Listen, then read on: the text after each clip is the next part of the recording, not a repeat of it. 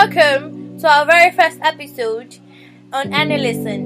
And today we'll be talking about something very much prevalent in our society and our world of today, as it has affected each and every one of us in one way or the other. Yes, we'll be talking about COVID 19 and the implications of the scourge. In December 2019, the world encountered a huge puzzlement to an infectious disease caused by a virus named coronavirus, which we all refer to as COVID 19. According to scientific research, coronavirus is an highly infectious disease caused by severe acute respiratory syndrome. And its outbreak in every part of the world caused a global emergency and resulted in governments taking immediate actions, such as enforcing border lockdowns restrictions on traveling, and quarantine.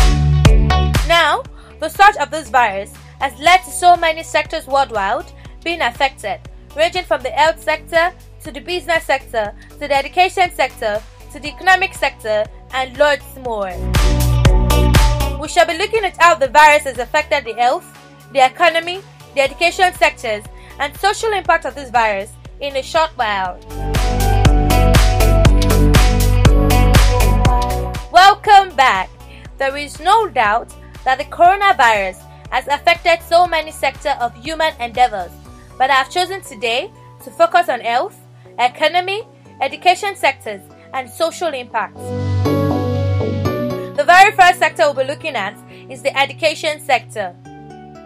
COVID 19 has affected all levels of the education system. I mean the primary, the secondary, and the tertiary levels. As a measure to prevent the spread of the virus within the academic institutions and prevent the carrier to vulnerable individuals, most countries imposed a nationwide closure of educational facilities, and this resulted in the academic calendar of most schools being altered.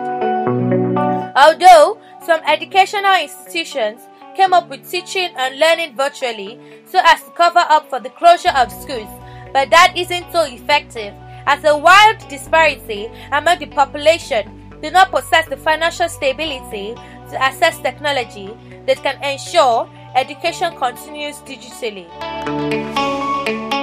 Amidst all this, many programs and conferences have moved online. However, these virtual setups are often not as effective in comparison to physical and intractable means of education. The next sector I'll be talking about is one sector that has been affected greatly by this pandemic.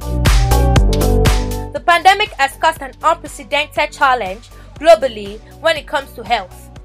In addition to losing a great number of our population to the virus, it has also put at risk healthcare workers worldwide. This disparaging disease has kept every individual at risk due to its highly infectious potency.